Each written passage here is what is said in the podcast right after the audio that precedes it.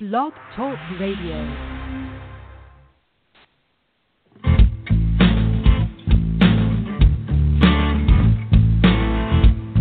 I own it, I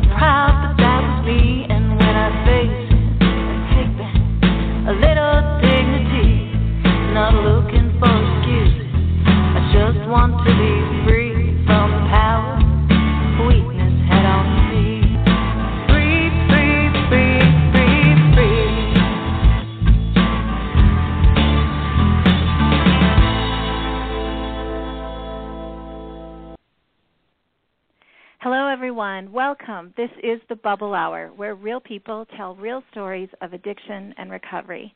I'm Jean, and as always, I'm happy to be hosting tonight along with Amanda and Catherine. Hello, you two. Hi. Hey, Jean. How are you doing? Great. I miss Um, you. I haven't I haven't been around for a while.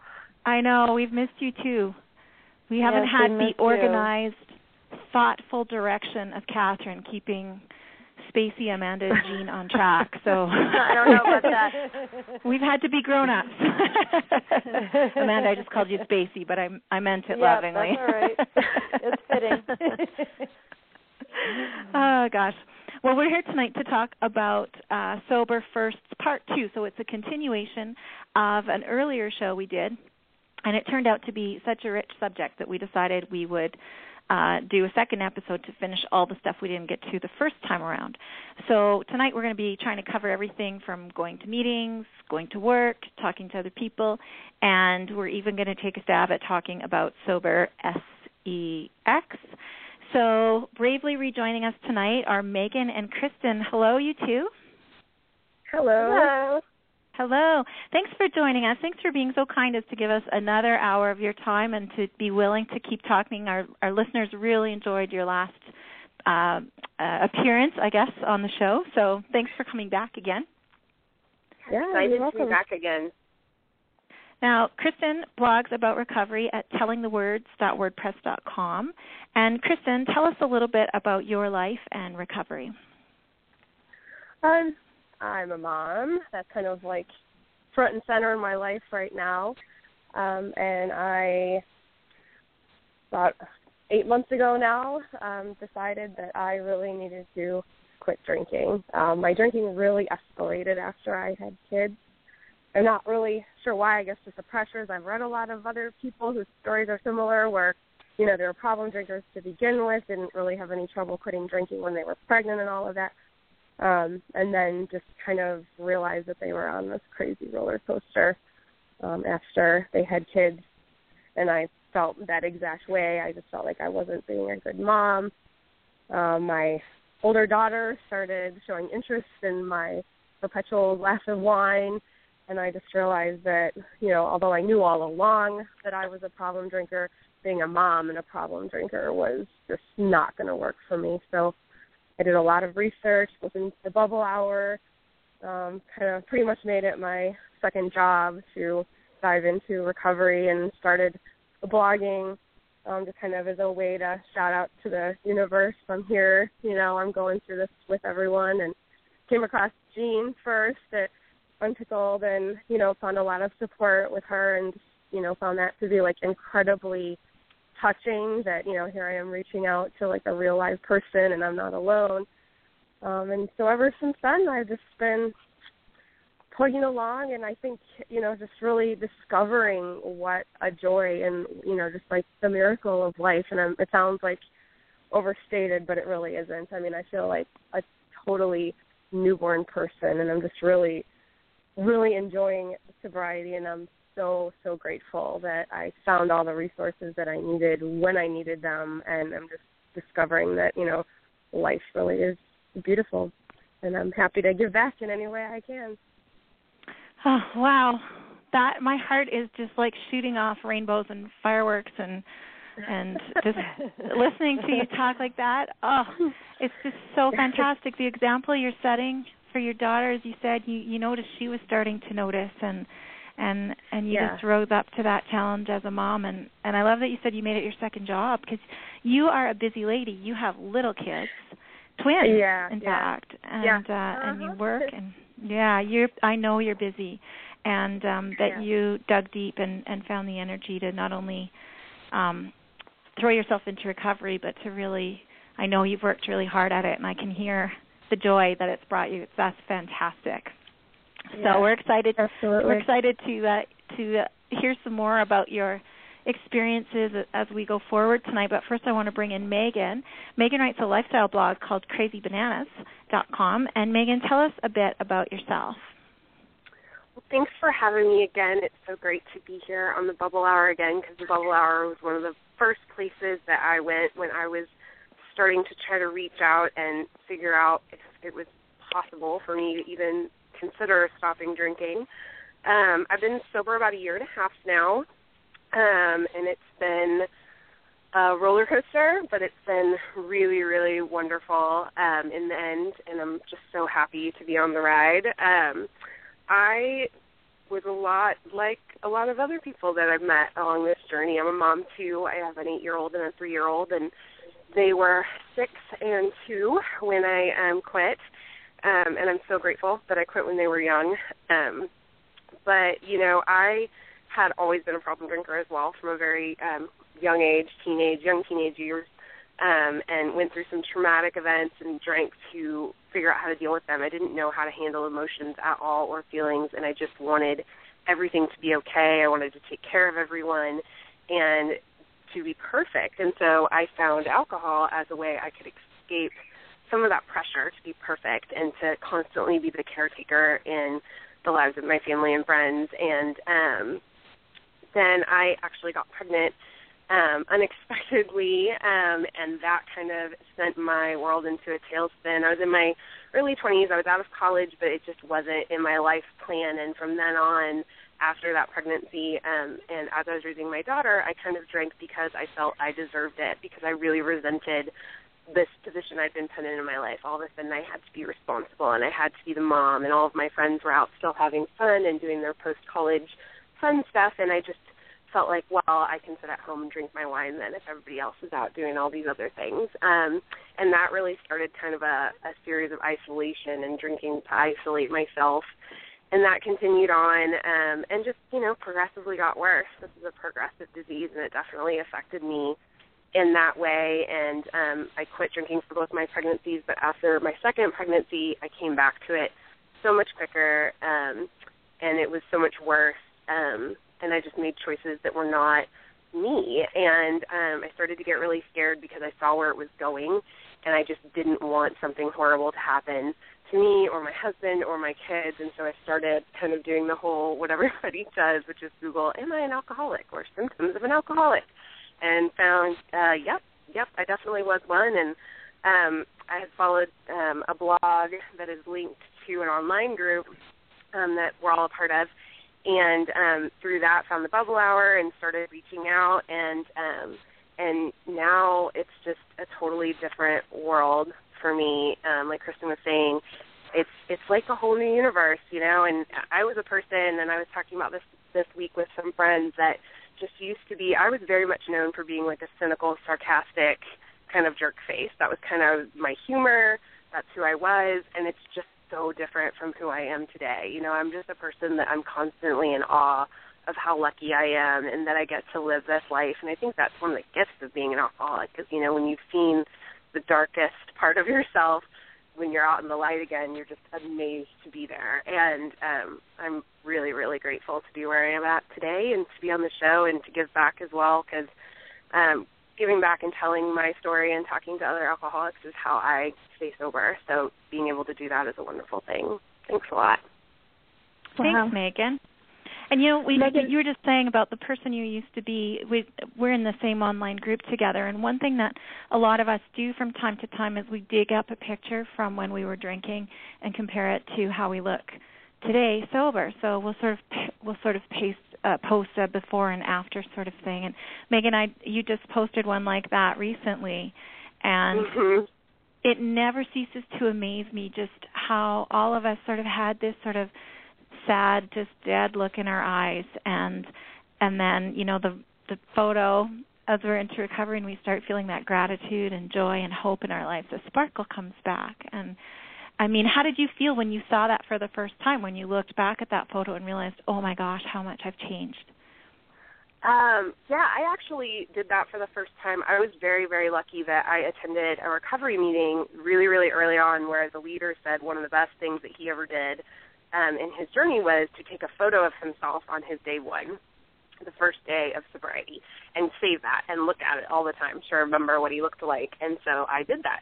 Um, and I had a picture, and then the first time I did it before and after, I was only four months sober, and and just in four months of sobriety, the difference it was actually shocking to me because I think Mm-hmm. at that point I didn't really realize how bad it had gotten. I knew how bad I felt inside, but since in my life personally nobody had ever really reached out to me saying we think you have a problem or we think something's wrong, and so I was in huge denial that I was just hiding this problem from the whole world. And now when I look back at these photos, I'm like, it's so physically obvious how different it is. It amazes me that I got that bad and that I couldn't see it. It's amazing. It just shows, you know, how strong this disease is, but it also shows how awesome recovery is. Because, like you said, it's not even just the physical characteristics. It's that I don't even, like you said, it's that sparkle. I don't even know how to describe it, but you can see it in the eyes of people that are recovering. And maybe it is just, you know, that gratefulness that we know where it could have gone and it didn't. And just Mm-hmm. that look in someone's eyes, it's just really incredible. Mhm. Catherine, did you have a question? Yeah, well, I, Megan, thanks so much. For, and I remember those photos and what good advice to uh, you know take a picture in early recovery and kind of track ourselves. Um, I'm glad not to have those dead fish eyes anymore in my photos. but Yeah. I, you mentioned that the bubble hour was one resource that you found, and the way you phrased it was when you were trying to figure out would it be possible for me to stop and just kind of in the spirit of of sober first what were what were some of the things that kind of came through in those early days that made you say that were sort of light bulb moments like wait maybe this is possible Um, well, I remember very specifically because um, I had to go on a business trip, and that was my during this business trip was the longest stretch I had of um, not drinking until I reached the day that ended up being the day that I stopped um, for now, and um, and I downloaded a bunch of Bubble Hour podcasts to take on my phone to listen to on the airplane. 'cause It just felt like, you know, having you guys in my ears, like having, you know, my buddies beside me to protect me from the world out there. And I remember very specifically an episode about, um, oh my goodness, it was about high functioning alcoholics. And and I've heard it referenced a lot in in people that I talk to in recovery circles that listen to the Bubble Hour because and you had someone on who um I believe had written a book. I can't even remember now. Um, but she was a high functioning alcoholic and she was telling my story. And she was in recovery and I was like, Oh my God, not only yes, she is an alcoholic, therefore Mhm. I probably am one too, but she's sober. So you can it's possible, you know? And um and there were a lot of episodes like that. A lot of times where I would just someone would say something, even just, you know, about their kids or about their husband, about their job, where I would say, I do that too and they're sober. So if they do that and I do that but they're sober, then I can be sober. It was just like, mm. you know, it was constant little light bulbs flickering around and and obviously finally it stuck, which is such a blessing. And even now when I listen, you know, especially when it's like I'm in a weird place or I'm not feeling good, I'll I'll go back and listen to those older episodes or listen to newer ones and I'm always amazed. It doesn't matter how much time somebody has, a ton, a little bit, hardly any, whatever. We're all the same and it's just so incredible to me. mhm Kristen, how about you? Do you does any of this resonate with you looking at old pictures or thinking back to those early days when you were contemplating recovery? Are you are you having any are, is your head nodding as you're listening to this? Yeah. Oh yeah, absolutely. Yeah, I mean like I, I didn't actually take a before picture, but I know that I know how I felt inside and I know that I looked like hell. I mean like puffy eyes. I mean the, the number one thing for me was actually physical. Um I started I'll share whatever. It's probably too much information, but I started having like some really like uncomfortable digestive distress and Mm. uh, just like just really feel like every time I drank, you know, just like feeling really bloated, like sharp pains in my stomach, and you know that coupled with you know just knowing that I had a problem, knowing that I this was around the holidays too, so I spent like last Christmas like feeling physically like really miserable and like also really disappointed in myself because I had really hoped that like that would be my first holiday season sober.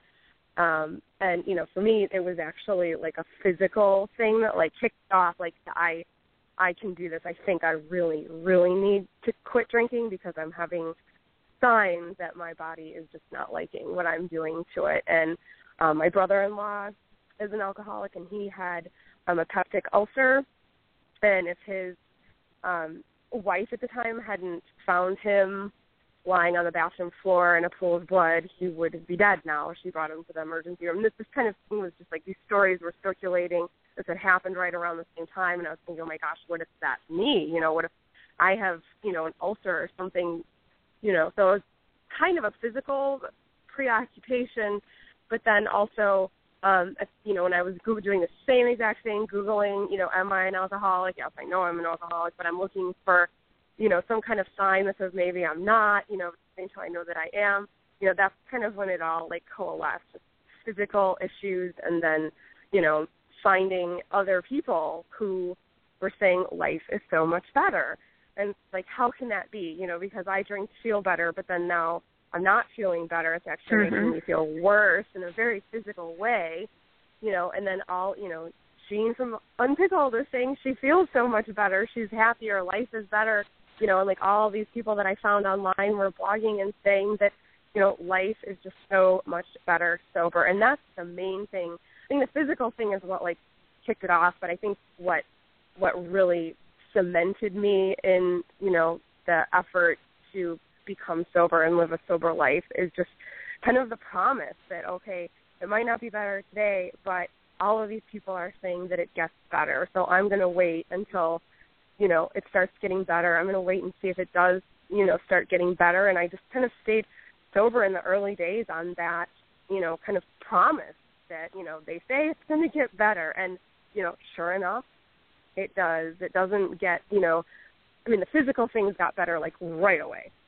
Um, but the actual just, you know, inner, you know, sense of, you know, peace and calm, you know, that takes a lot of time. It's, you know, it's continuing today, you know, it'll continue the rest of my life. But, you know, that was the thing that I really like, you know, that really reeled me in you know, was just uh, this will get better, life will get better. They say it will get better, and it does. Absolutely. Well, let's jump forward then to this part where we're at now because I think we're all saying, yeah, it does get better. It is better.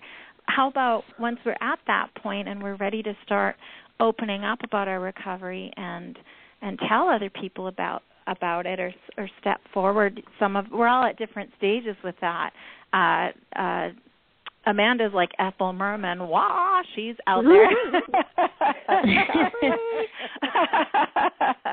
I'm a little quiet. I I talk very openly, but from behind uh my pen name as Unpickled.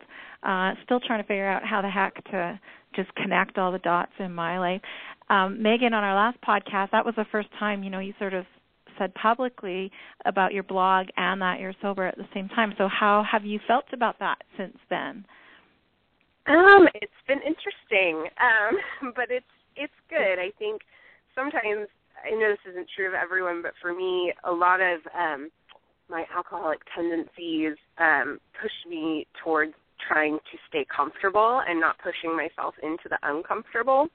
And sometimes you need to be pushed into the uncomfortable to get to something really good. And so I'm still kind of in the process. Um, I've I've thought about it because this month is actually National Recovery Month, September, and so I've thought about really coming out kind of on my blog, but I haven't done it yet. I'm still thinking about it, leaning towards yes.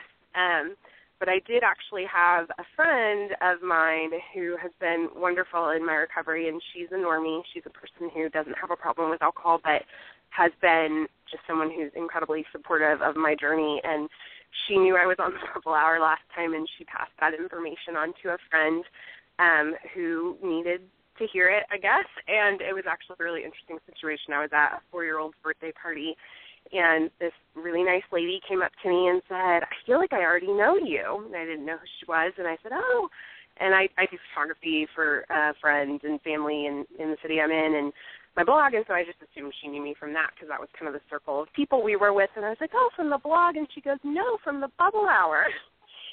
and I'm sitting with, you know, my husband, my business partners, uh, parents, um, a bunch of people I didn't know and their children. Um, and we were kind of standing away, um, and people kind of backed up, obviously, um, once it became obvious what the situation was about. And she was very open and candid about her what she was going through, and and I was definitely caught off guard.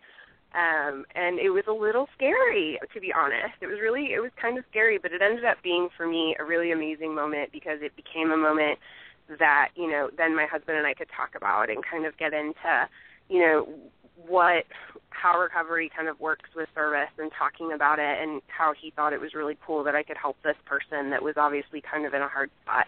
And so it ended up being a really positive moment, but it was definitely kind of like, whoa, okay, that's out there now at this four-year-old birthday party, but okay. Um, and you know, once it's out there, like the sky didn't fall. You know, nobody thought Right. I was crazy or anything. You know, it, it's a lot of these stories that I build up in my own crazy head about you know people caring about me and my recovery and what I'm going through. They do, but they're also people care about their own stuff. They're not off talking about me, hopefully.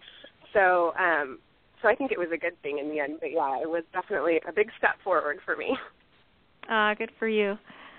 A- Amanda, you always say that you're super open about your recovery, but do you remember what it was like the first time you told someone that didn't know about your alcoholism that you were in recovery? Can you think back to that? Yeah. Oh yeah. Oh, I remember it vividly. Um well going uh well, I know we were going to talk about this too, but going back to work, I um I well, everyone knows I was arrested and I just thought, you know, it was like, you know, on the the the cover of the Boston Globe. It wasn't, you know. I just but I thought I felt that everyone knew, which was part of the reason why I was like, well, everyone knows, I might as well just, you know, hit it head on and I guess that's just my approach to life anyways.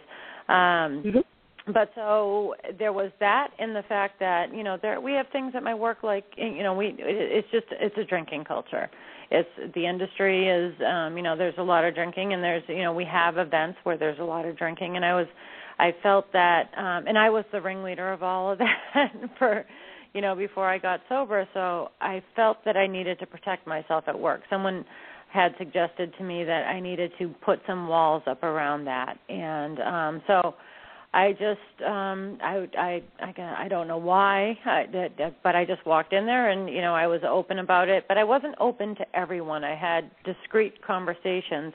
And um I actually supervised a group of people and I called a meeting with them and and said you know I just want you all to know why I've been out for 5 weeks um, I don't know what rumors have been said about me, um, or you know what you know about what's been going on. But you know, I went away for to treatment and to get sober, and I had it was I don't know it was like seven people. I didn't know how they were going to react, and I was a little terrified.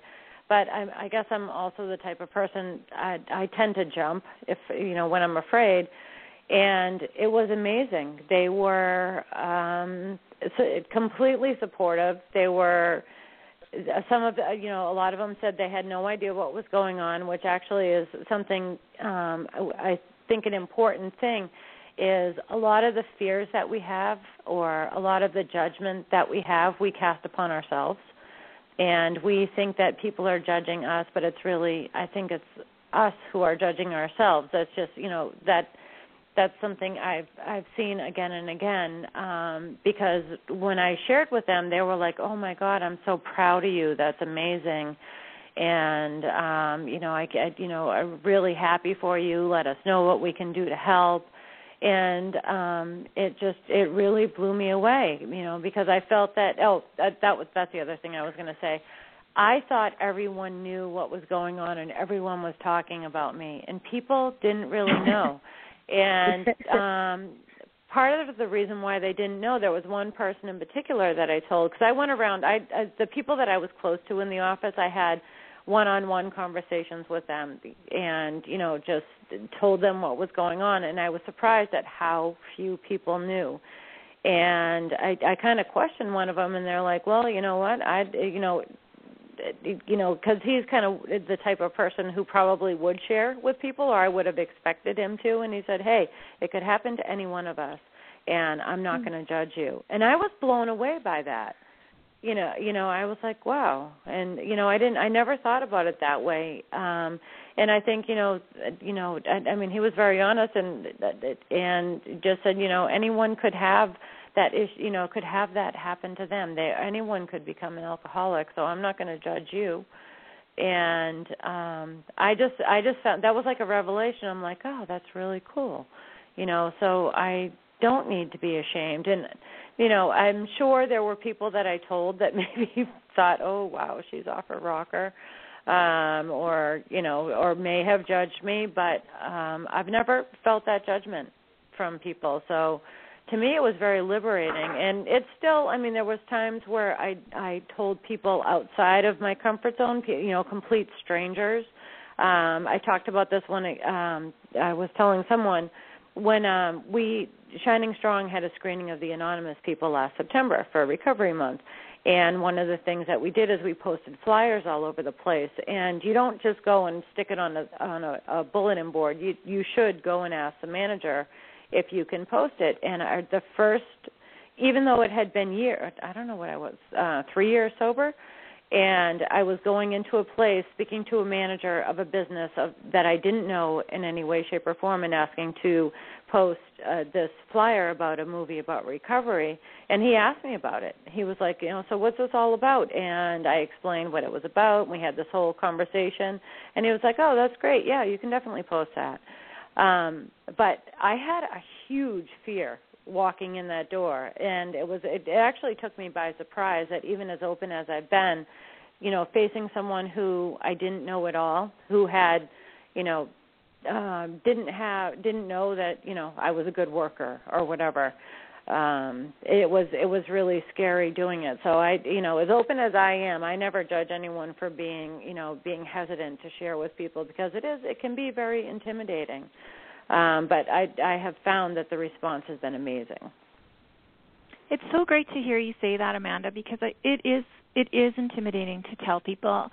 This is Jean. I have told, you know, one on one. I've told people in my life that I trust or that I think either need to know or would be interested to know. But as far as just, you know, I don't know, like tweeting about it or putting it on my regular Facebook profile or something, I just, you know, I just, I think maybe the alcoholic in me still likes to control everything and likes to control what other people think and do, especially when it comes to their opinion of me. And I I feel like as we heal from that, we get more brave about understanding that just tell your truth you know people are going to think what they're going to think or or not and and now that you say that it does come back to me that I have never had anyone be negative about it I haven't experienced a whole lot of gossip about it. I would say the only time that it's uncomfortable is if I get a sense that the person I'm talking to is really uncomfortable about their own drinking. And mm-hmm. usually if I sense that, mm-hmm. then I just kind of you know, I don't push it. I give them their space and I feel like, hey, you know what, at least now they know if they ever want to talk about it, they can. But it's not like I'm going to hone in and evangelize sobriety on this person. mm-hmm. It's like you just can see it. You can see the walls go up and you think, okay, you know what? This is not about me. That you can just see when people are feeling that about themselves. So um that would be the only time that I've really had it be kind of uncomfortable, but for the most part, the people that I have told just you know see it as an awesome thing. And they haven't built it up in their mind to be this enormous you know thing that I have created it to be in my mind. So it you're right. It it, it when the time is right I guess we know when the time is right to let people know. But how about you Kristen? How, you quit your drinking very quietly. Have you yeah. um had any discussions where you've told someone about your journey yeah um the very first person that I told was my sister, um, my youngest sister, who has substance abuse issues of her own and um, has been through quite a lot in her young life. And um, the very first thing that she, you know, I was shortly after, like a week after, and I just we were talking about something totally unrelated, and I just said, "Oh, and I quit drinking." and she said, "I am so very glad to hear that." And you know, it's you know, it's always kind of been like the unacknowledged thing where I would joke in the family, like, oh yeah, everybody knows I like to drink wine, ha ha ha, you know, and like, I think there have been a couple key people close to me who kind of raised an eyebrow and had some private concerns. But I have a very kind of introverted family where you know if people are worried about you they don't necessarily say anything and you're left to wonder what they're thinking um and that's kind of like the pathology of you know my family growing up is that there's like kind of high tension but nobody says anything. Um and i've always been even though i'm an introvert i've always been one of the more outspoken ones in my family. Um and so i've you know i've kind of treaded lightly um but i've told just about everyone you know, who's really close to me. Not everyone who's really close to me. And I have like a fairly small circle of people who are really close to me, mostly family and a couple friends and you know, and it's always been like and it's never been like an announcement, hey everyone, you know. Um, it's just been here and there, like individual, you know, and that's how I operate best is just, you know, talking to a couple people at a time or one person at a time and you know, I don't think with anyone I haven't, you know, like gone into you know, I'm an alcoholic and I quit drinking. You know, I haven't gone into like I just kind of more of a I, you know, I quit drinking and I feel so much better now, and you know, I kind of you know don't feel the need to, you know, hash out the details of exactly why and exactly you know the degree and severity of the problem and the issue. And I think I think part of it is that I didn't really I didn't want to put myself in a situation where I was getting into an argument about whether or not I was an alcoholic because I could sort of see that happening. And it did a little bit with one of my close friends who herself is a problem drinker. And she, you know, sort of you know, she took the news the first couple times, you know, that we were together, like, oh, that's great. I bet you feel so much better. That's wonderful. You know, and then by the third or fourth time we hung out and I'm still not drinking, she's like, you know, you don't really think you're an alcoholic, do you? And I'm like, well, yeah, kind of. You're not an alcoholic, you know. And so we had kind of had the, and I just had to say, you know, well, actually, you know, you kind of have to define it for yourself, and you know, you go right ahead and, you know, no judgment, you know, like have another beer. I don't, you know, nothing to do with you, just has to do with me. And I think, you know, that's kind of the way I've handled it. You know, like I said, I haven't had like a big you know, a big uh, announcement. One person that I have left to tell that I really want to tell, and it kind of needs to be done soon. I mentioned him in, in the other, you know, part one. Um, is my grandfather. He's 91, and he's been um, in recovery for most of his life. It has to have been like over 50, about 50 years now. Um, and he's the person that I really, really want to tell. Like we're not close. He lives on the East Coast. Um, and he kind of was separated from the family for a long time. But um, I kind of have like a psychic connection with him, or just I feel like because some of the things that he said has helped me, um, I kind of need to tell him, you know, sooner than later, since he is 91 years old, and it's something that I'm actually looking forward to because I know that he'll be really proud of me.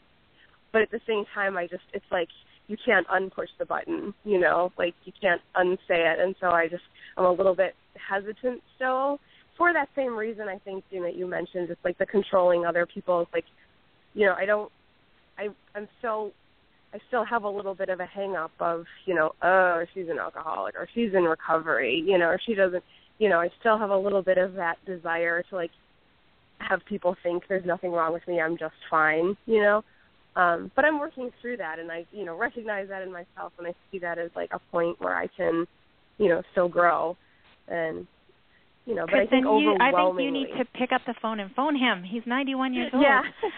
yeah. Hurry, know, do it now. Sure. We'll we'll do we'll it, wait. Yeah. no, it's definitely it's on. It's like there's it's it's coming very soon. Like within the next couple days, I'm gonna it's on my list. Oh, that's sure. great. Yeah. Catherine, how about you? Do you have anything to add to this? Yeah, well, I do. I'm I'm I'm thinking about the first time that I actually said the A word and mm-hmm. identified as an alcoholic. Um, since we're talking about first, I mean, you know, I've been from the very beginning very open about the fact that I stopped drinking. Um, and then, you know, one of the things when I was drinking was that I, I really had this problem with boundaries where I either had too many and wasn't connecting with anybody or I had none and I was kind of all over the place. So this you know, for me, it's a helpful exercise in, you know, how much do people really need to know. Um, I have zero problem if somebody were to say, "Are you in recovery or are you an alcoholic?" I would answer truthfully. I've had situations where you know somebody that I know might say, "Oh, that's that's really great," and then start sharing that they're worried about their drinking, and you know then I'll open up. But I've I've had two situations actually where people close to me actually broke my anonymity to people who like kind of who cares that who they told but it was just more of like their breach of trust because it's my health and wellness and it's my business if I want to tell anybody. Mm-hmm. Um so and I have a fairly high profile job. I do a lot of media and press and you know public speaking, you know, I, I don't have our pic my picture on our website, but also that gives me some freedom to share about things that are pretty personal and then you know it's that's just that's just the choice that I've made. But you know, if somebody were to say, "Are you?" I would say yes. But I want to just mention sort of the since we're talking about first, you know, saying I'm an alcoholic. I have to say that I I knew that it was true, but I wasn't comfortable saying it for probably the first few months. Um, and I remember my now husband saying, "Well, you know, I don't know if that's what you are. And I was like, look, here's the bottom line. It's not working for me. So whatever this is, it's not working. I have to stop. Um, and that was kind of my line in my head for a few months until I could get comfortable. And the more I hung out with people in recovery, and the more I learned about the disease of alcoholism, the more I realized how much I identified with that. Um, and got really comfortable with saying it and and I I do one thing that I really appreciate about the anonymous people is the uh, power in language. I mean, when we're with other people in recovery saying I'm an alcoholic, it's helpful because it reminds me that you know I I have to work this every day. You know this recovery thing, but I, I like the notion of in the public domain with people who are not in our recovery community, we can say, I'm a person in long term recovery. Um, I think words matter, and, and saying that is not uh, somehow softening what's really going on for me, but it's not, then I'm not, I don't have some big label around my neck.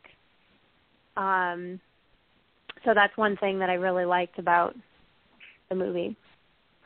Um, just for our listeners who aren't familiar, The Anonymous People is a documentary. It's available on Netflix, and um, it's a fantastic documentary that talks about kind of a new recovery advocacy movement. Highly recommended, and that's that's the movie that Catherine was just referencing.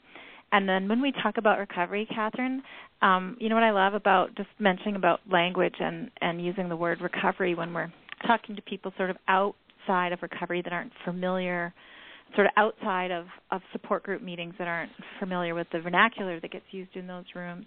What I've really come to realize, and this shocks me, is the similarities that there are between all different types of addictions. Like I just watched a movie called, I think it's called Thanks for Sharing and it's about uh, people that are in 12 step recovery for sex addiction, which I would not have thought that I had anything in common with. But when you look at the process of recovery, the, the healing process is very similar, the support process is very similar, and and the 12 step process of course is is used for you know many types of of addiction. So when we talk about being in recovery even though we might be talking to someone who is dealing with um, eating behaviors or gambling addiction or you know acts addiction uh, the recovery process is very similar and so then when we start talking that language we start to see those similarities and and realize that we have a lot in common as humans mm-hmm. in a lot of ways yes.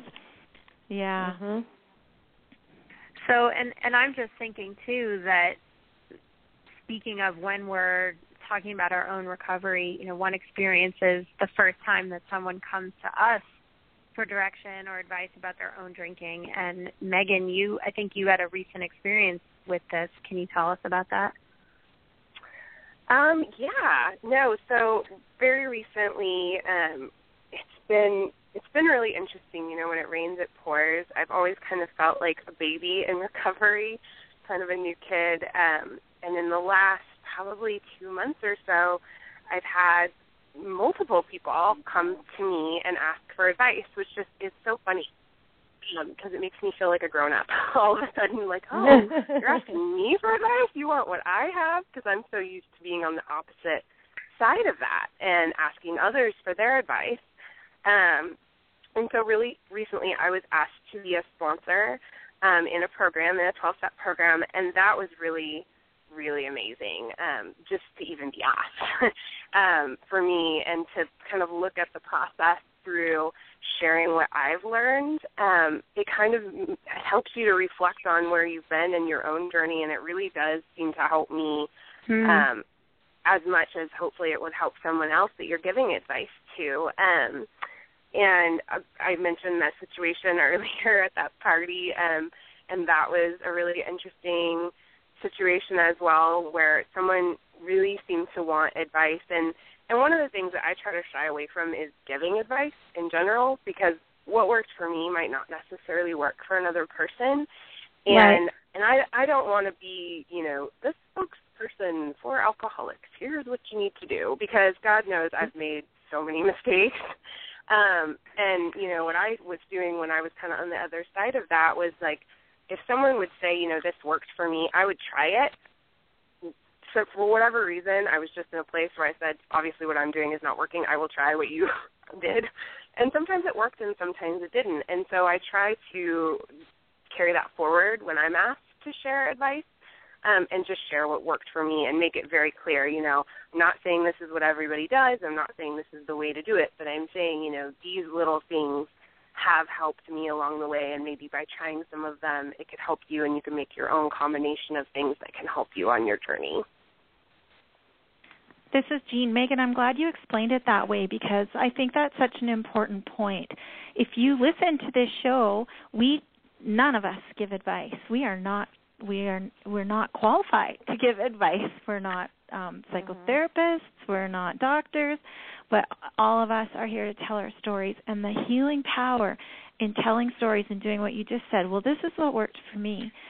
That gives a chance to you know you can tell your truth that way, and it stops short of saying you need to do blah blah blah blah blah mm-hmm. because we don't really have the power to do that. But to be able to say, well, this is what worked for me, this is what I learned along the way, it really opens the door for that really powerful experience of me too, right? That's there's so much mm-hmm. healing when we realize that we're not alone. Other people are talking about similar experiences that we've had, and that uh, even though a lot of us, uh, when we're lost in our addiction, feel like we uh, run the universe and no one could ever understand us, really opens our minds and our hearts to the fact that oh my gosh, I think I've been wrong about everything. mm-hmm. And it is just a it's really powerful. So I, I think uh, this is something I really want to portray to listeners because it it was an important lesson to me I cuz I like to tell people what to do. I like being right and I also quite like being in charge. And you may not know this, but I single-handedly raise the sun every morning. I'm in charge mm-hmm. of my own head. It's amazing. so when it was actually a real eye opener to me to learn, hey, we're not here to give advice.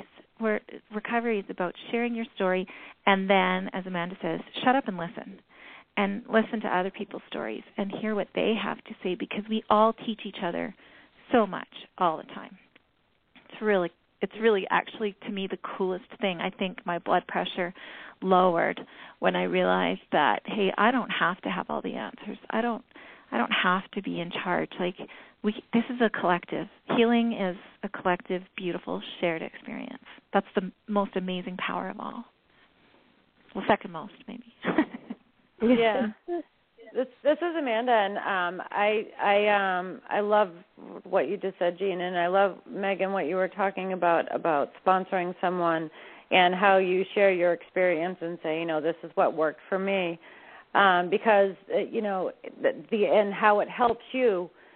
Because I know that when I'm helping other people, even just like on the show, sometimes sometimes you're talking out like the own thing you know own thing the things that are going on with you and if you're you know sharing something and you know about how you handled the situation in the past in the past for example and then you have something going on in your life today that you didn't handle the same way and it's kind of been a mess it's you know helping other people is a good way of reminding yourself like oh wait a minute you know these are some of the basics because as you you know you spend more time in sobriety and you know you're mm-hmm. you know mm-hmm. maybe you're not uh you know going to as many meetings or something like that or not hearing as many people share.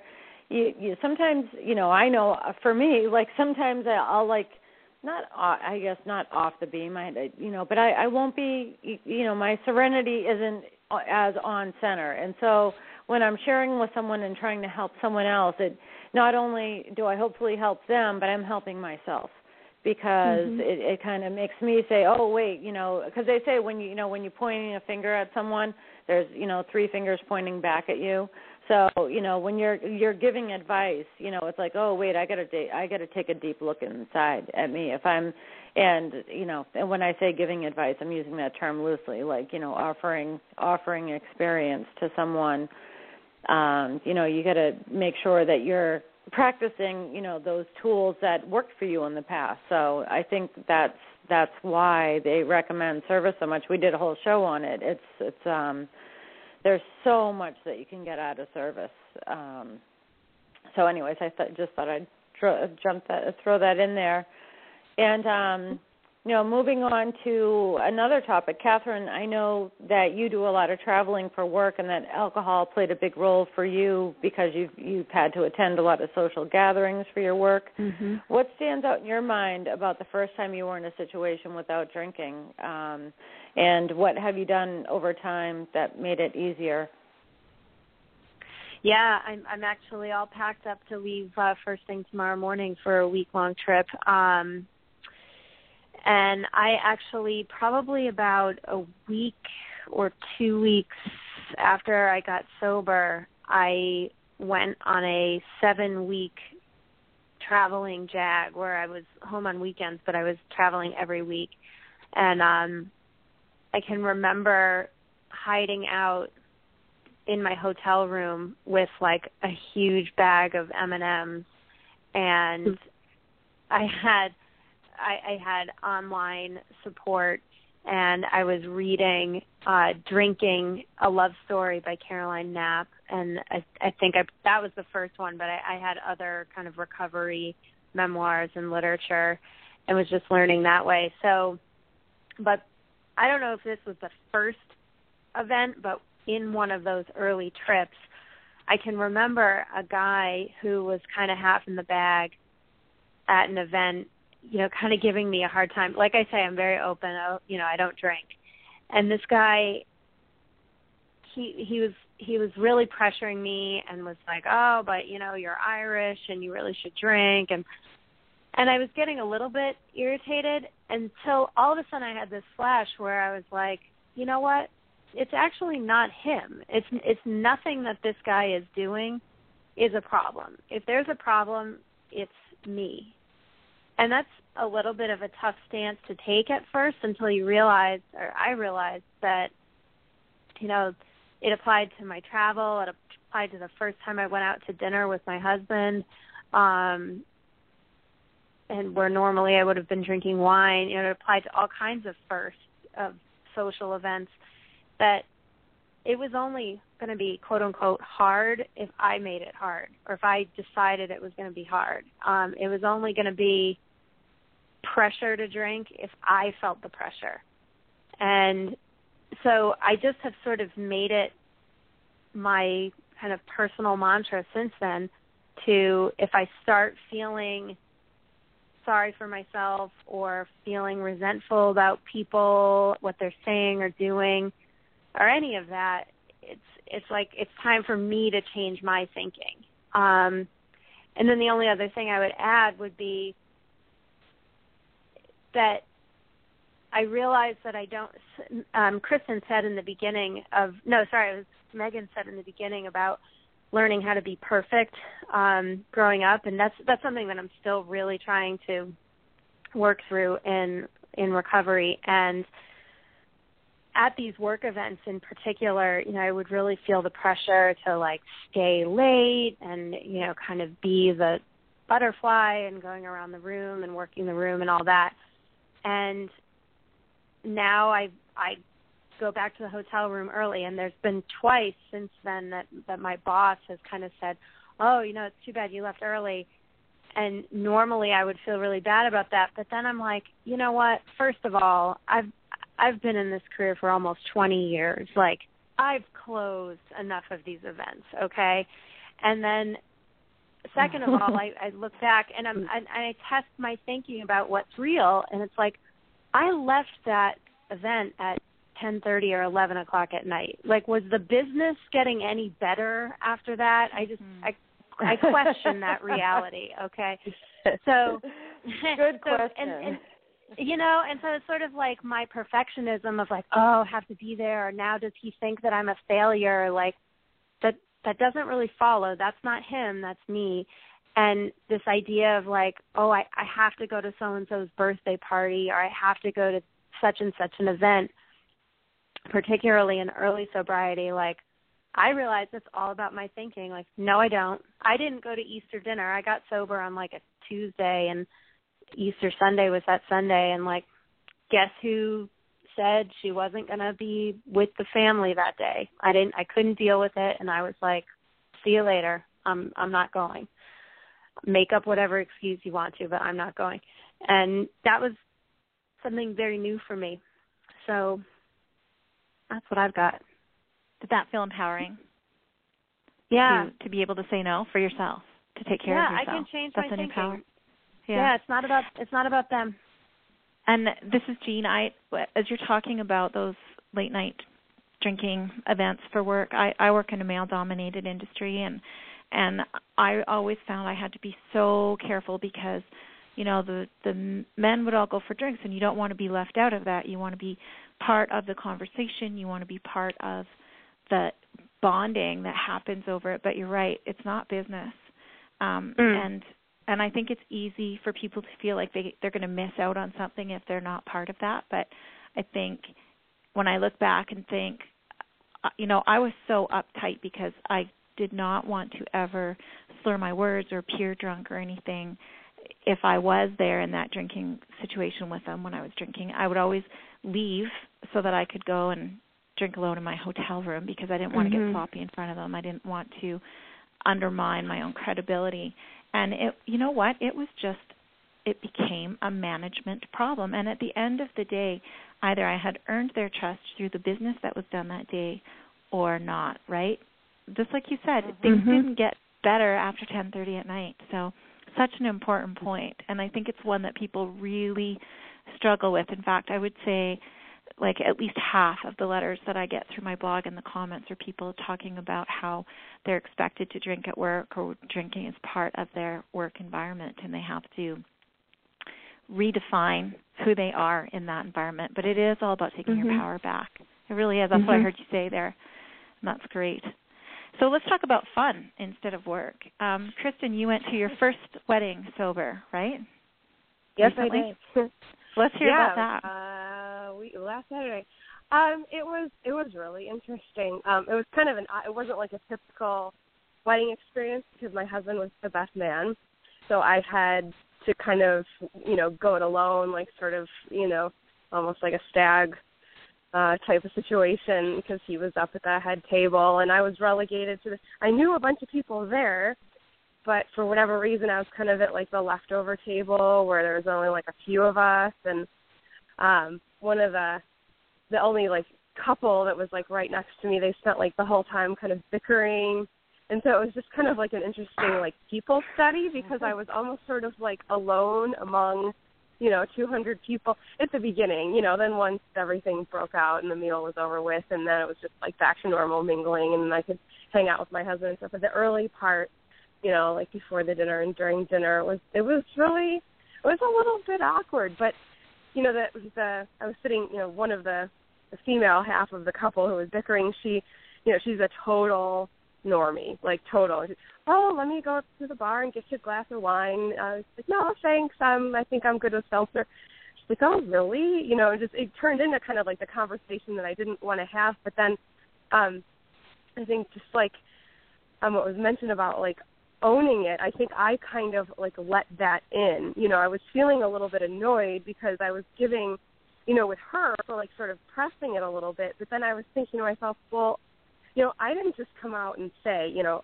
I'm not drinking tonight or I'm, you know, I don't drink anymore. I was like sort of, you know, taken as like I should have expected it, but I sort of wasn't expecting it from her anyway. I figured it would be fine because I knew that she wasn't a big drinker. Um, but you know, like here I am feeling slightly annoyed with this woman for like sort of pressing me on why I'm like, Mom, it's a wedding. Well, you know, my husband's the best man. I should be, you know, I'm going to be the designated driver, and I'm just like kind of giving these like, you know, like not real concrete answers, but then feeling myself getting a little bit annoyed with her when, you know, I needed to own that. You know, I needed to just give a more clear answer. I quit drinking, and it kind of like came up like through the course of the evening where I just, you know, yeah, no, I'm really, I'm really not drinking anymore, and then it was, it was fine. Um, but, you know, it just, it definitely was, it was, it was an interesting experience um, because it was a little bit odd. I wasn't in there mingling with everyone, you know, like the way you would if you were just going with your husband to a wedding. But I mean, I I woke up the next morning no hangover. I was able to drive home. It was only 10 minutes away, but I was able to drive home just fine. There wasn't any of that, you know, am I okay to drive? Mhm. I don't think I'm okay to drive. It's only 10 minutes away. I'll take the back roads. You know, I mean, there was Mhm. none of that. I was like the secure, happy to go home. My contacts were burning my eyeballs. I just wanted to take them off, go to bed. And, you know, I mean, I find that more and more like with social situations. I enjoy being there. I, you know, make the most of the situation while I'm there. But it's not about only that moment and having another drink and having, you know, how can I sneak this one in without anyone noticing? Oh, that bottle of wine is almost all the way gone or, you know, it's a at the wedding when the bar closes down when everyone is supposed to be seated and oh that you know that cheap Zinfandel that they throw on the table that's almost all the way gone you know like none of that none of that was on my mind. It was just you know i'm happy to be here. I'm happy to support you know my husband and his best friend. And you know i'm looking forward to going home and being with my children. And my weekend wasn't ruined because then you know Mhm. on sunday morning i was able to wake up and make pancakes for my children you know and and enjoy a sunday. I mean it used to be a wedding a wedding would blow the entire weekend because on sunday you're you know like absolutely good for nothing and even on monday sometimes still feeling terrible if it was really that much of a you know that much of a fun wedding so I mean, I found it, I or not fun, and you know, depending on how you look at it, but you know, I I, I found it to be like, you know, just another kind of notch in the belt, you know, another experience to have. But I didn't, I don't think I really built it up in my mind as like ah, I'm going to my first sober wedding. This is going to be this like big thing that I can triumph over. It just, it was another thing, you know, and it was fine. And the next morning, I was really grateful and really appreciative. And you know, the only really thing, you know, time that I spent thinking about drinking was mostly, you know, just being grateful that I wasn't drinking. So, you know, I I think it's all, you know, the frame of mind that you're in at the time too. And I mean, sometimes we have some control over that, and sometimes not. But, you know, I just happened to go into it, you know, feeling pretty positive, and despite having a couple of challenging moments, it was, it was, it was nice. Awesome. Well, we're Yeah. almost at the end of our hour. In fact, we've gone Oh just about an hour, and we haven't talked about the big topic yet. And I think we better take a few minutes and discuss this because we know that that our listeners have been asking us to mm-hmm. talk about sex, and so we thought, well, you know what, this is a great time to address it because uh, sober first, uh, we all kind of had to face this at some point. So I just jotted this down, you know, reflecting on the topic that as addicts, we're drawn to isolating and pulling away from others. And one of the challenges and wonders of recovery is that we learn to reconnect with others. Intimacy, whether emotional or physical, can be a source of strength and joy for some and a frightening experience for others. So I think we could do a whole episode, possibly several, on this topic. Um, and I, I do believe we will be planning to do that in the future. But for now, let's just talk about our initial responses to the issue of intimacy. And I, I'll start by telling you that for me, uh, things were okay before. So I thought, well, if things were good before I quit drinking, my gosh, uh, things are going to be great after I quit drinking. Now there's energy at the end of the day, and I'm going to be just so much better at everything that I do, including this private time with my husband. And and so I sort of expected that I was you know, just gonna like do cartwheels into the bedroom at the end of the day and and honestly I think the initially getting through a day without alcohol was so exhausting and emotionally draining that I didn't have that experience for a long time and uh, well not that I do cartwheels now but I think I was a little bit let down and I what I've learned since then is that that's the expectation resentment cycle that we set for ourselves and others as part of our addiction is that we build things mm-hmm. up and then we're upset when they don't turn out the way we thought and then we need some you know we we turn to our comfort as alcohol and blah blah blah but um over time uh things did get better as I sort of worked through some of my junk in recovery and learned to be a little bit more open and less controlling and all of those things. And things did get better in time, but for me, initially, they did not, and that was a shock.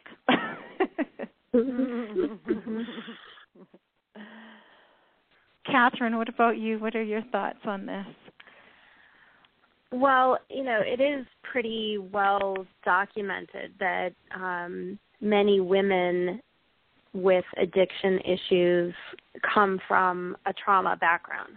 And, you know, that can mean all kinds of things, but um, there are many women who have sexual abuse and other traumas in that family um, in their background. So I'm going to kind of take one for the team and just talk a little bit about um, my story with that because one of the things that we learn in recovery and, and we alluded to earlier in this show was that you know sharing our experiences with other people keeps us sober and also can help other people and inspire other people with hope. Um, and so that's that's sort of where I'm coming from with this but I was sexually abused for many years as a child and um then about a week before my 19th birthday, I, I went to college and I was totally unprepared for it. Um, I experienced acquaintance rape um, with somebody who lived in my dorm, and that was actually my first time. So, like, how about that for a little TMI? But um, but also I'll I'll mention one detail about the childhood abuse was that it was an older female neighbor. And the reason I mention that is because when I had about 8 or 9 months sober, a woman who probably had about half that time shared her story with me and it had, you know, childhood abuse, blah blah blah. And she was really really ashamed of the fact that it was a, a female that had abused her and I told her that I had the same detail and she nearly fell off the chair like she couldn't she had never heard of that before she didn't know um she had never heard of anybody who had that experience so like it, that was a real um profound moment for me when I realized that like my story could make somebody feel less alone and feel okay. Mm. Um so that's why I kind of mentioned that detail. So my I went in came into my adulthood obviously with all sort of fraught all kinds of fraught issues and you know I think sometimes we hear that people who come from an abuse background are sort of really nervous or afraid of sex or you know there's kind of that whole piece or there's more how I have figured out that I was which was that I used sex for validation um that I had so little self-regard.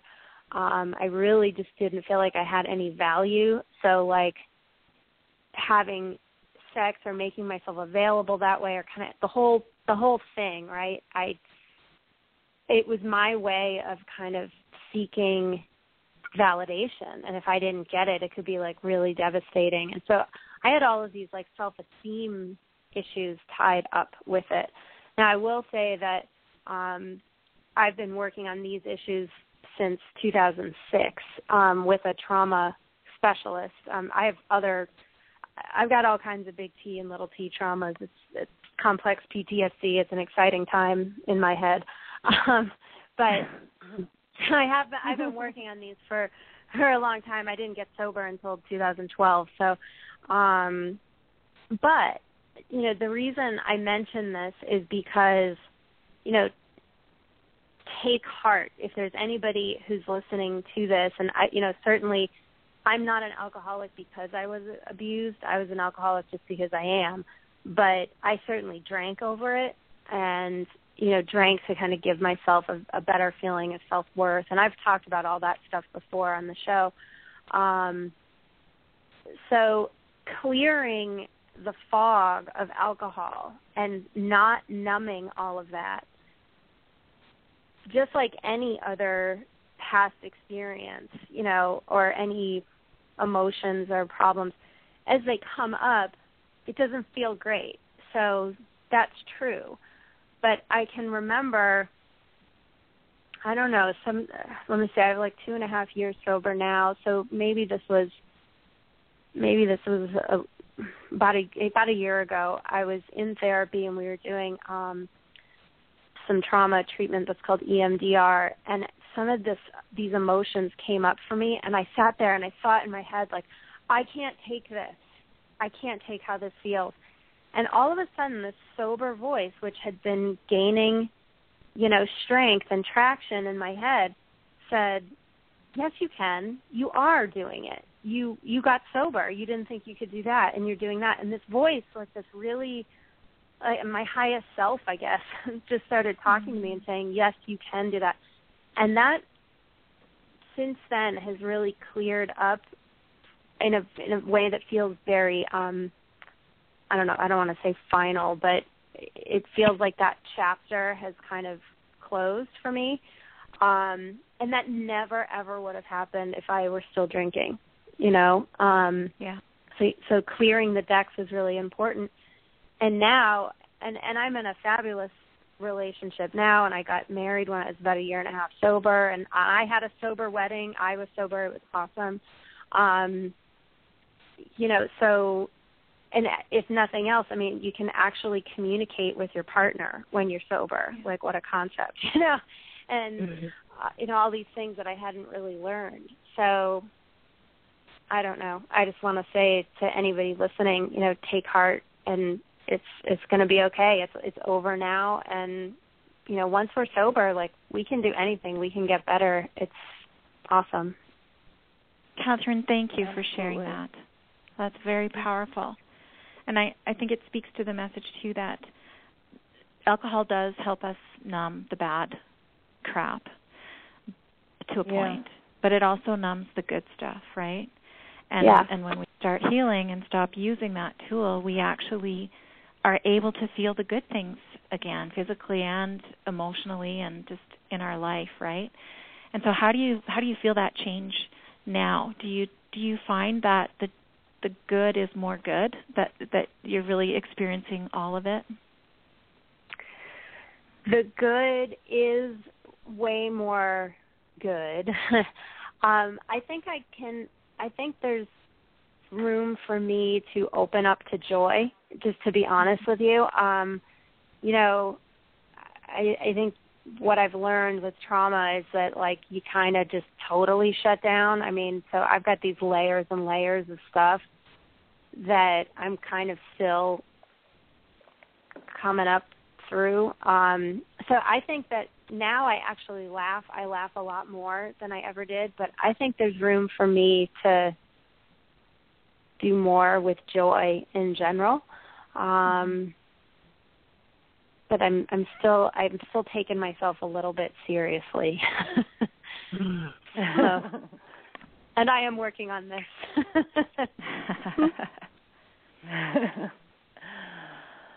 so, um, go ahead. I was. This is Amanda. I don't. Um, I, did. um, I can share on this as well if if you want to just a, uh, another perspective because uh, Catherine you uh, made me think of something. um for me um before uh I got sober I thought or well you know I thought uh, you know I I enjoyed sex I love sex or whatever and um and what it was you know I was always like a little bit of a wild child party girl or whatever and but it really um for me it was about validation and that comes Mm-hmm. from um it, you know a different type of trauma it comes you know it's a lot to do with codependency um with you know feeling you know i felt that um that uh sex validated me with my partner. I felt that if um my partner didn't didn't want to have sex with me or something that that that they didn't love me. You know i equated sex with love. Yeah. um and it's um and i just but i you know but it, it, you know in my in the front of my brain that i i felt that oh you know i i just really enjoy sex. Um but i got sober and i was alone and so i had to go through the experience of meeting someone that I I you know wanted to have sex with and then and then actually having sex and um it was very different for me because you know when you're drinking or for me when I was drinking it was you know easy to let that guard down and it you know it, you Mhm. know you have a couple couple or you know hopefully couple of dates and you know then maybe something happens you know there's a spark and something happens and you know you're half you know you're half in the bag so you don't even really care what you're doing or whatever and you know i have to say my choices weren't always that great you know i didn't Mhm. always make the best decisions um but you know here it was you know you know how do you go about having sex when you're sober and you're single and you know like finding someone and you know because now now oh wait a minute i care about myself. You know that was a big difference for me. I really actually cared about myself. I cared about my morality and um it was a very different experience for me.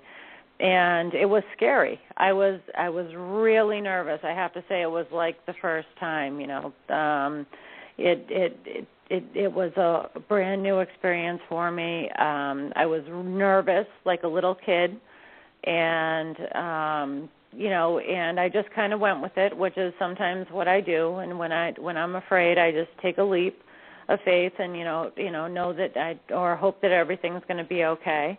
And um and it was. And it was something that was it was very it was it was wonderful and it was very different. Um it to me it it it no longer was about validating me it was about um inti- inti- intimacy with another person and that's you know that's how i feel about it today. Um it's i don't um the nice thing is i don't make you know i don't think i make you know i don't just take a leap of faith. I you know it's a little bit more thoughtful. I care about you know what i'm doing you know who i'm with. You know to me it it's uh meaningful it's intimacy. It's it's a meaningful experience um and it's something that i do enjoy and i am also comfortable.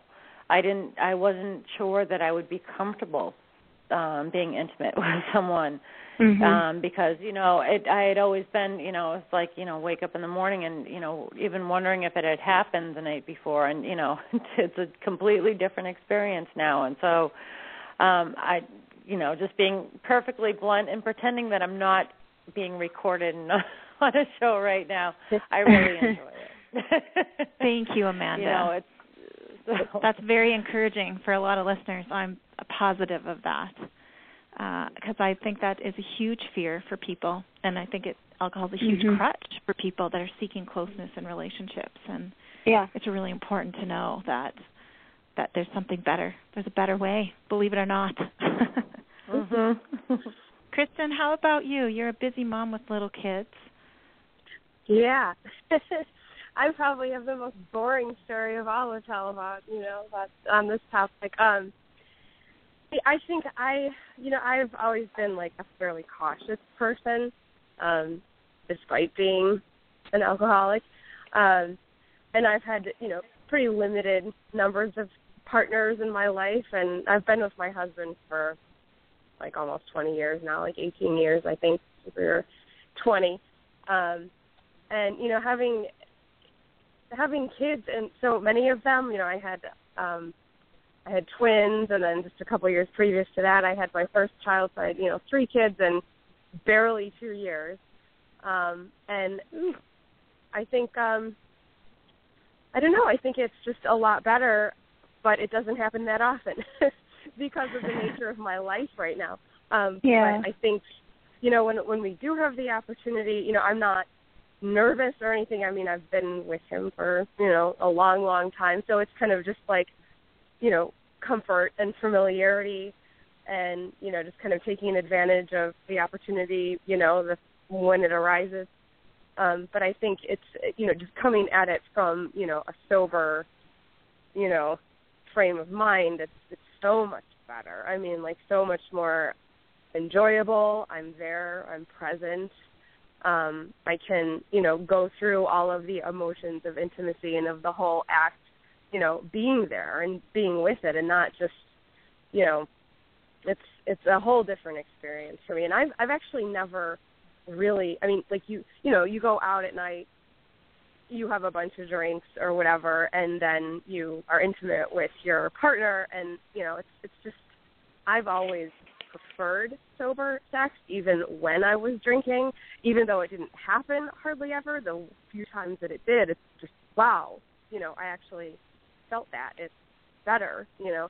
Mhm. So I think for for me, it's just more of a, you know, I don't have the experience of of new partners or you know trying to establish intimacy with someone new, um, but it's definitely, you know, it's definitely improved, you know, my Hey.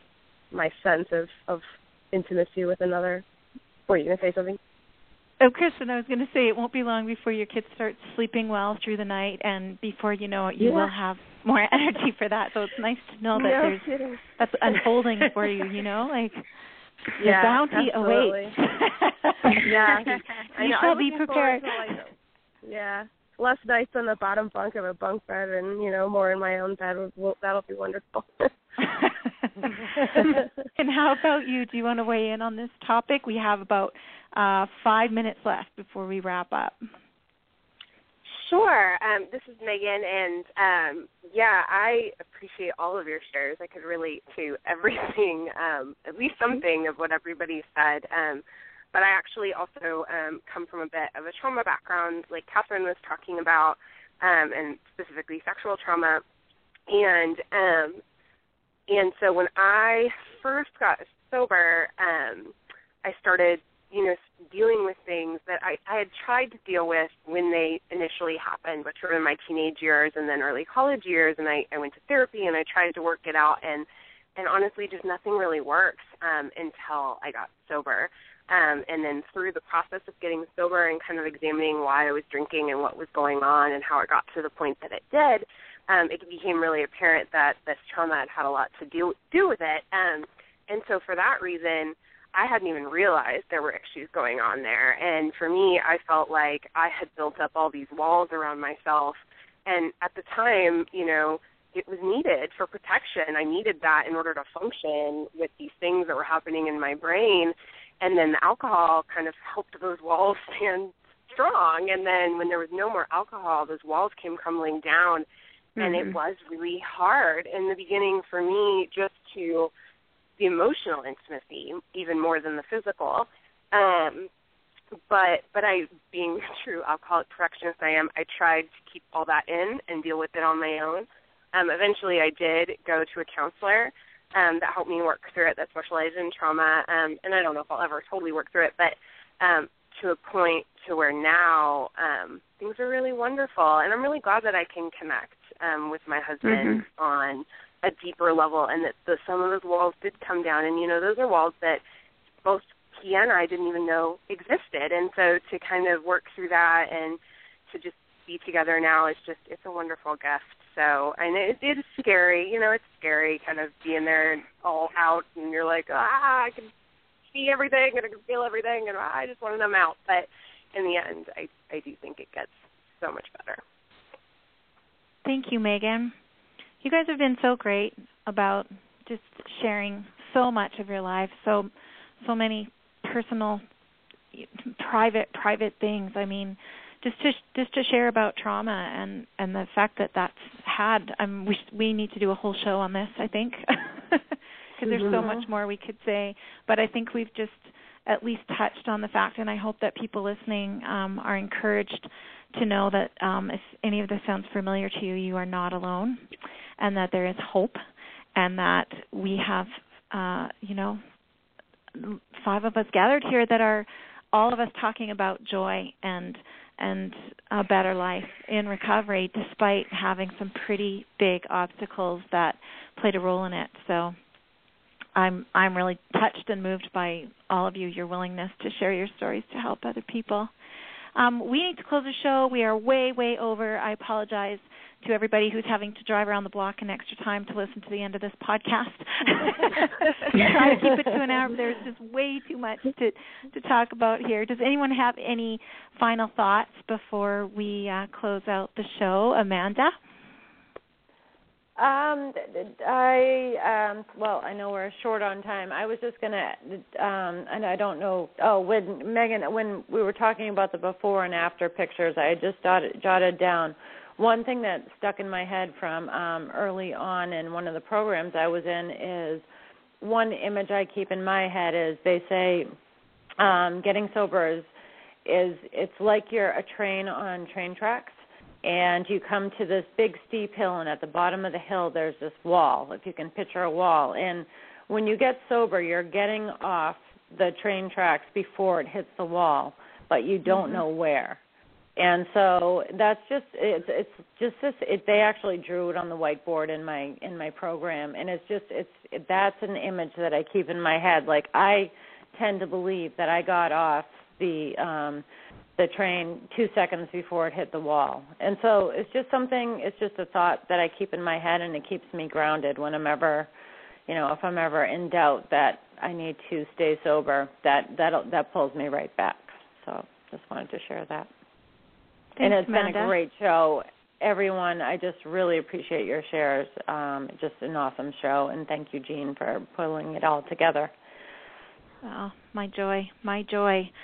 Um, Catherine, are you you you just opened your heart and bared your soul for all of us? Are you are you shaking right now, honey, or do you have some final thoughts to share with no, us? No, I I I always love being here, and I um you know Megan and Kristen, thank you so much for being here as well. Um, I mean, my big learning with all of these firsts as I've been going along is that you know the power of my self talk can go in a positive direction. You know, I I drank alcoholically for 15 years and um my my self talk was really negative the whole time about what was possible and what wasn't possible. And now i've just learned i can change my thinking at any time.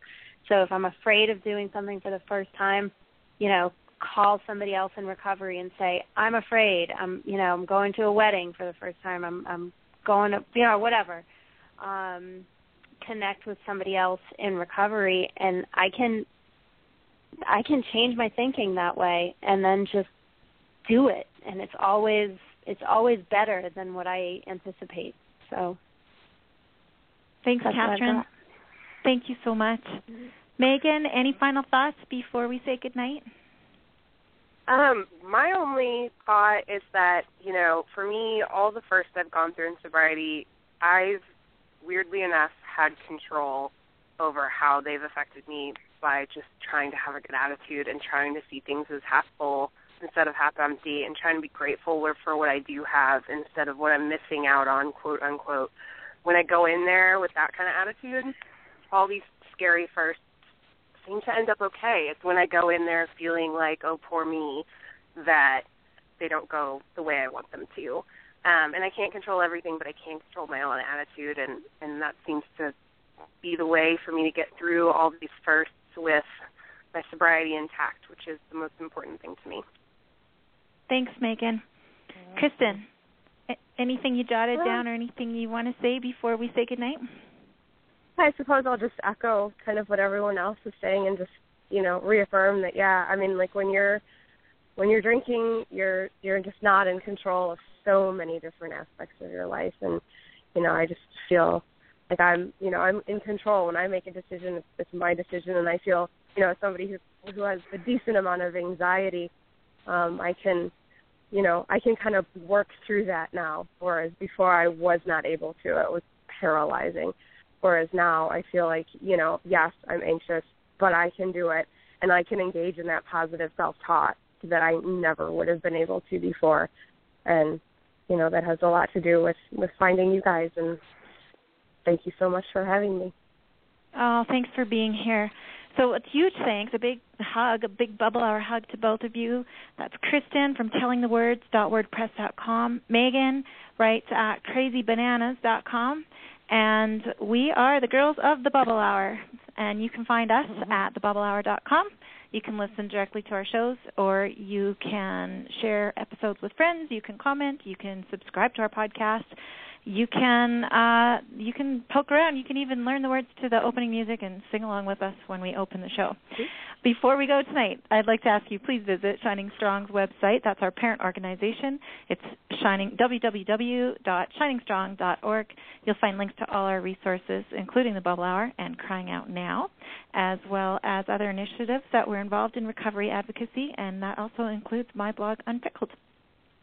Uh, so thank you all for being with us tonight. Thanks to our listeners. We love you. We hope that you are all growing with us together, and uh, we look forward to next time. Have a good night, everybody. Thank you, everyone. Bye bye. Good night. Bye. Bye.